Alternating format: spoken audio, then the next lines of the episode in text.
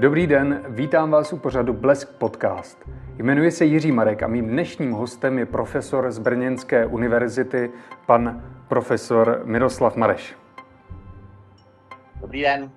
Děkuji, že jste si na nás našel čas, pane profesore. Vy už dlouhodobě se zabýváte politikou, pravicovými extrémisty nebo terorismem. Bylo odpálení muničního skladu ve Vrběticích v roce 2014 teroristický čin? Eh, samozřejmě, že na to jsou různé názory a záleží také na definici terorismu. Eh, upřímně, já vlastně nemám dostatek informací k tomu, abych to mohl jako teroristický čin posoudit. Proč? Protože vlastně terorismus už ze své definice, z toho, jak je to, co je vlastně jazykovým kořenem toho slova, by měl nějak šířit strach. A vlastně v tom aktu mělo být nějaké zastrašující poselství. A v tomhle směru vlastně já mám problém v tom, že nevím, co bylo přesnou motivací těch pachatelů a co vlastně chtěli způsobit. To znamená, pokud to pouze byla sabotáž, pouze třeba chtěli, aby to vypadalo jako nehoda, třeba tak, jak vlastně jsou publikované některé ty vyšetřovací verze, třeba chtěli, aby to vybouchlo a mělo to pouze třeba znehodnotit to zboží bez toho, aby to mělo právě vyslat nějaké to poselství, tak z mého pohledu by to terorismus nebyl.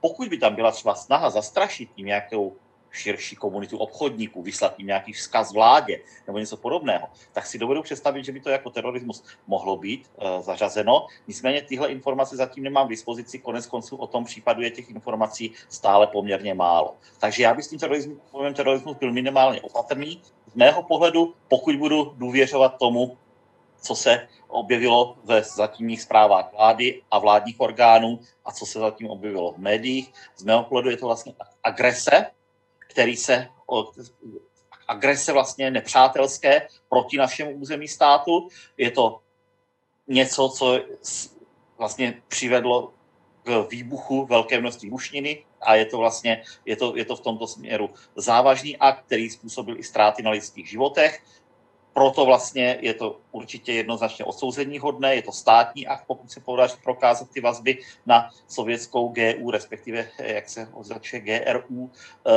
tajnou službu.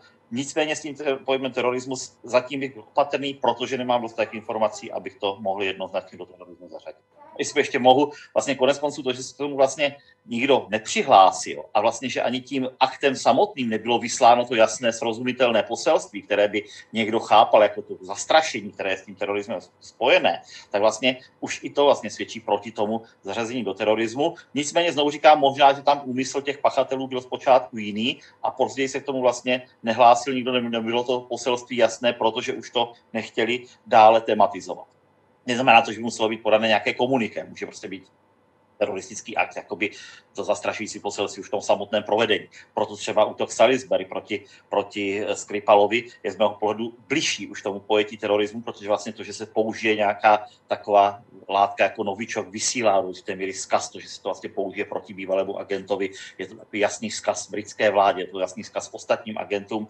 tam bych právě viděl ten prvek silnější zatímco o tom, zatímco vlastně o eh, tom dění v, ve Vrběticích nemáme zatím dostatek informací.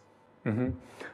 Napadá vás třeba nějaká další situace, kterou bychom v novodobé historii České republiky mohli označit za, za teroristický čin? Tak v podstatě zatím jediný teroristický útok, který byl takto odsouzen uh, v soudu jako dokonaný, ne jako nějaká příprava nebo jako nějaké schvalování, jako dokonaný, ten útok Jaromíra Baldy na železnici, respektive na koleji, když tam eh, položil k vlaku kmeny stromů a ten vlak do nich narazil, naštěstí nevykolejil, vlastně 2017. To bylo soudem posouzeno a odsouzeno jako, jako eh, terorismus. Eh, proč právě tam vidíme ten teroristický motiv? On se sice k tomu nepřihlásil sám a roz, rozházel kolem nějaké letáky, které měly naznačovat, že to spáchali islamisté, ale to je právě to poselství. To znamená, že on udělal nějaký násilný akt a poté se snažil vzbudit dojem, že to udělali islamisté, což jsou takzvané operace pod falešnou vlajkou nebo teroristická akce pod falešnou vlajkou a tam je to, tam je to poselství zcela, zcela jasné. Jiný příklad z minulosti, který vlastně zveřejnila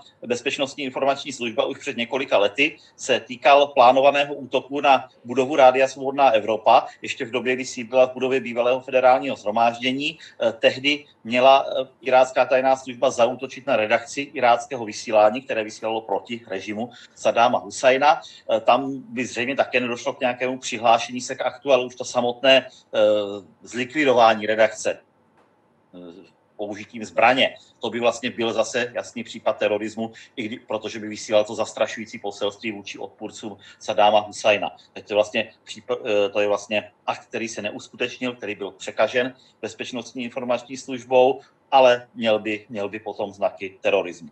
Eh, taková vlastně nejasná věc, která sobě obsahovala zastrašující poselství, ale vlastně nevíme, jaké, tak byly výbuchy už v roce 1990 na staroměstském, nám, na staroměstském náměstí a u Hostivařské přehrady.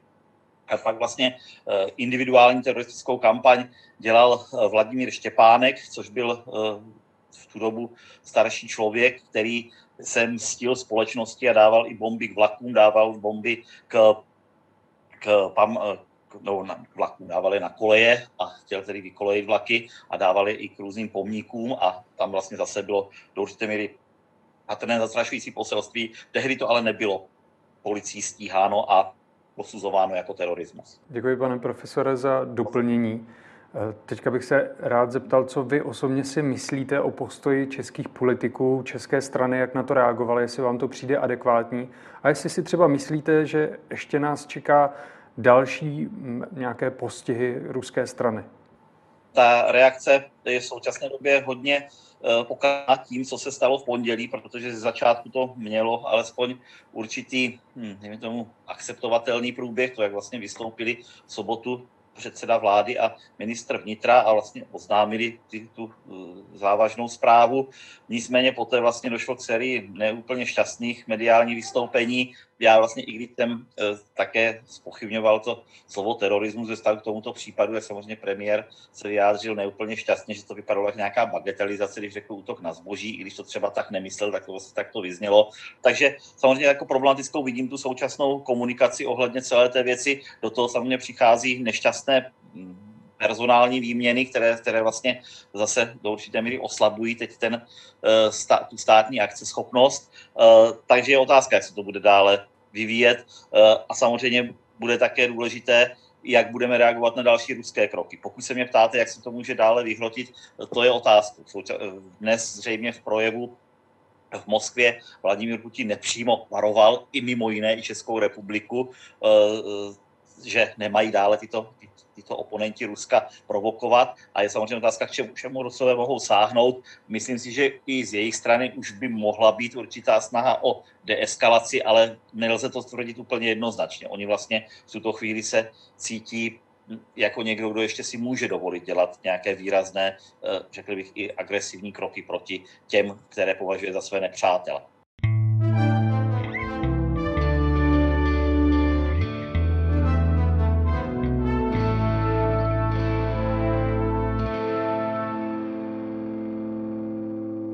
Odborníci mluví také o tom, že kdykoliv Vladimíru Putinovi klesne popularita, tak eh, se to snaží nějakým způsobem zastínit. Často ten způsob, jak to zastíní, je válečný konflikt.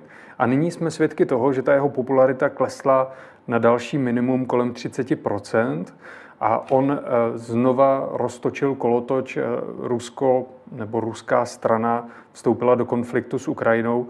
Můžeme očekávat další válku v Evropě? Bohužel to nemůžu vyloučit. Já si samozřejmě přeji mír i a doufám, že tam je celá řada racionálních důvodů pro to, aby ta válka nenastala, ale nemyslím si, že je vlastně možné úplně vyloučit. Zatím to skutečně vypadá tak, že, že jde o demonstraci síly, nicméně je tam určité riziko v tom, že by mohlo dojít nějaké eskalaci konfliktu na východě Ukrajiny. Těch scénářů, co by se mohlo stát, je několik. Zřejmě ten nejpravděpodobnější je, je nějaká snaha zajistit si pozemní průchod na Krym. To znamená nějaká ofenzíva směrem na Mariupol, možná ještě ne tak daleko, ale, ale minimálně po některých těch, eh, po některých těch eh, pobřežních trasách směrem ke Krymu a poté možná dále až na samotný Krym. To je zřejmě ten scénář, který nyní nejvíce hrozí v případě tedy eskalace té války nebo v případě toho, že by ta situace eskalovala do války.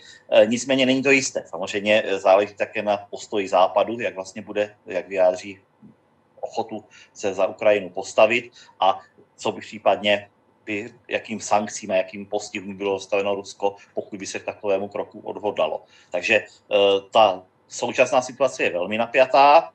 Není nutně taková, že by musela dospět do války, ale bohužel se ten, se ten válečný konflikt nedá vyloučit zřejmě nejvíce v té oblasti, o které hovořím.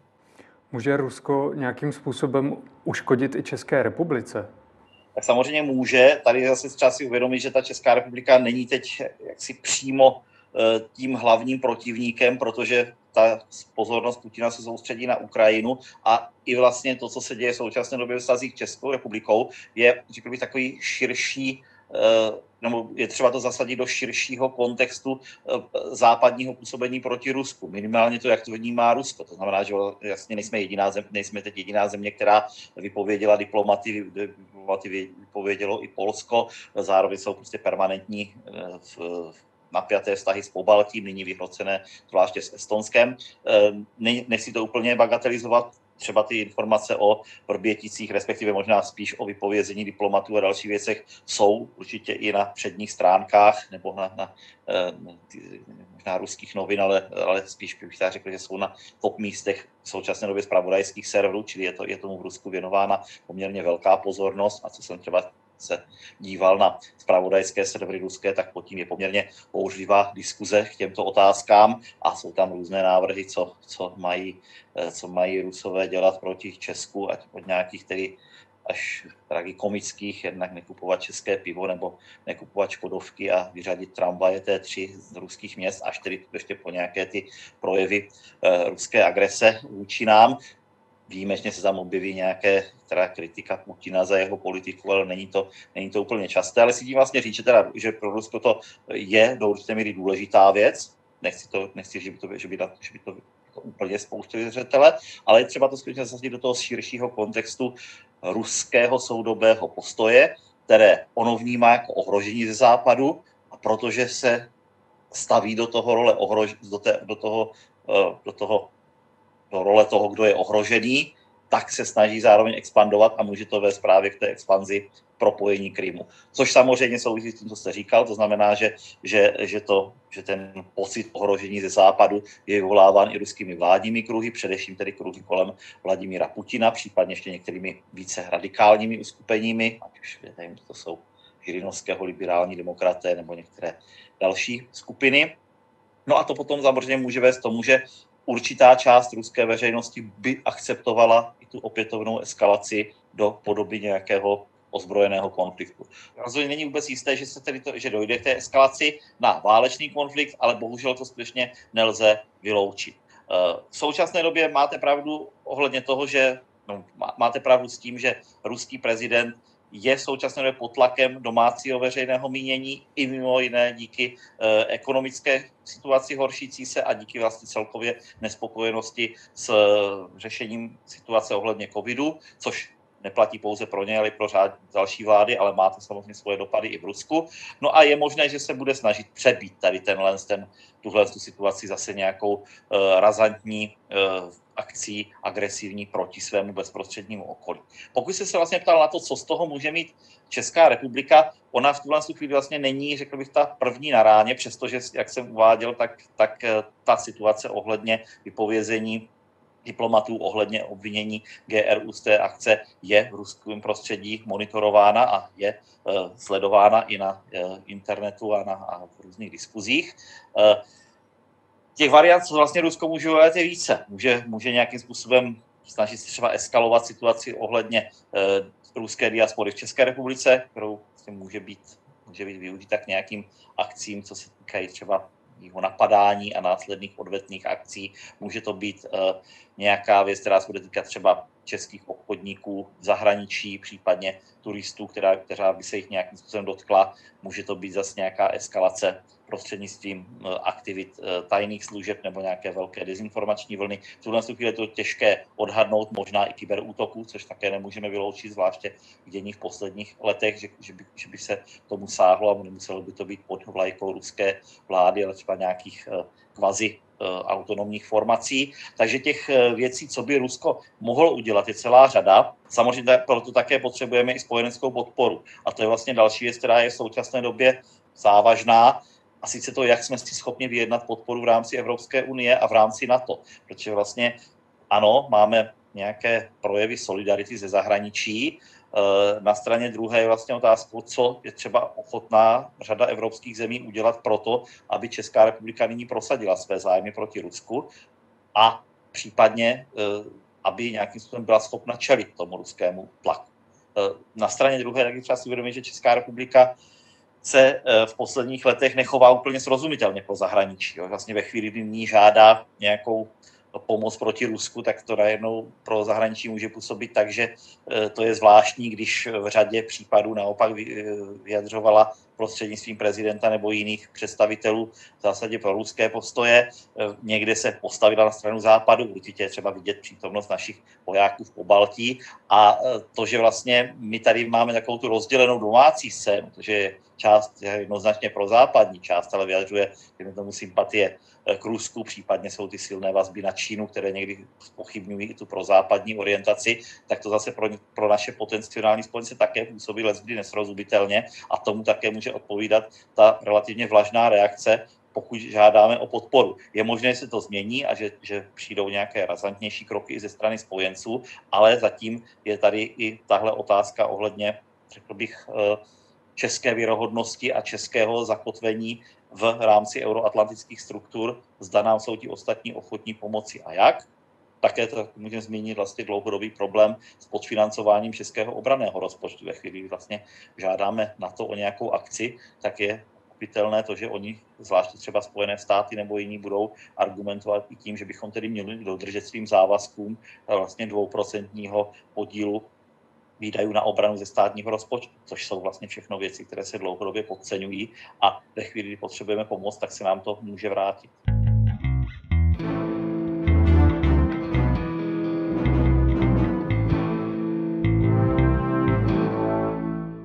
Zrovna tato kauza přišla ve chvíli, kdy Česko má možná velkou politickou krizi, poněvadž nedávno byl vystřídán minister zdravotnictví Teďka jsme neměli ministra zahraničí, ten byl jmenován až teprve eh, ve středu odpoledne.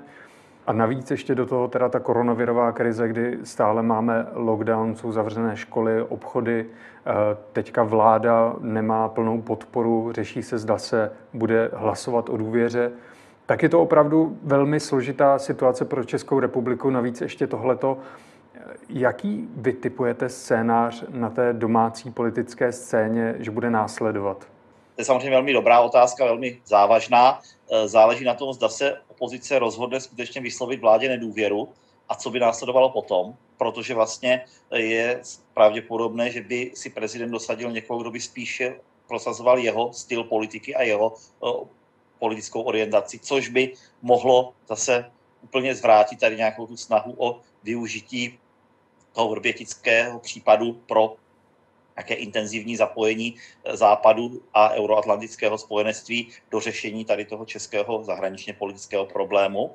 Když se podívám na to, eh, jaké mohou být tam zájmy třeba těch stran, které by vyvolaly tu, tu nedůvěru vládě, tak v tuhle chvíli vlastně je to samozřejmě výhodné pro Piráty, kteří jsou na čele průzkumu veřejného mínění. Možná, že méně už se o to budou snažit uh, strany koalice spolu, které to vlastně také deklarovali, ale které se teď dostali, dejme tomu, zase do takového řeknu, populární slovo driveu, díky tomu, že, že právě velmi razantně uchopili to téma, téma Vrbětic a je možné, že jim to přinese i třeba nějaká procenta na úkor jiných stran. E, myslím si, že do předčasných voleb se rozhodně mělo chtít ano, které bude nyní čekat na to, jak se celá ta kauza projeví na jeho preferencích, protože tam to může vést i třeba k poklesu některých těch eh, podpory od některých těch prorusky orientovaných eh, stoupenců ve smyslu toho, že, že vlastně Andrej Babiš je nyní jako činěn zodpovědným za to, že tu kauzu vytáhl, eh, ale a je otázka, zda mu to vlastně může přinést nějaké hlasy z toho tábora, který je nyní mezi voliči Pirátů a, a spolu a myslím si, že spíše ne.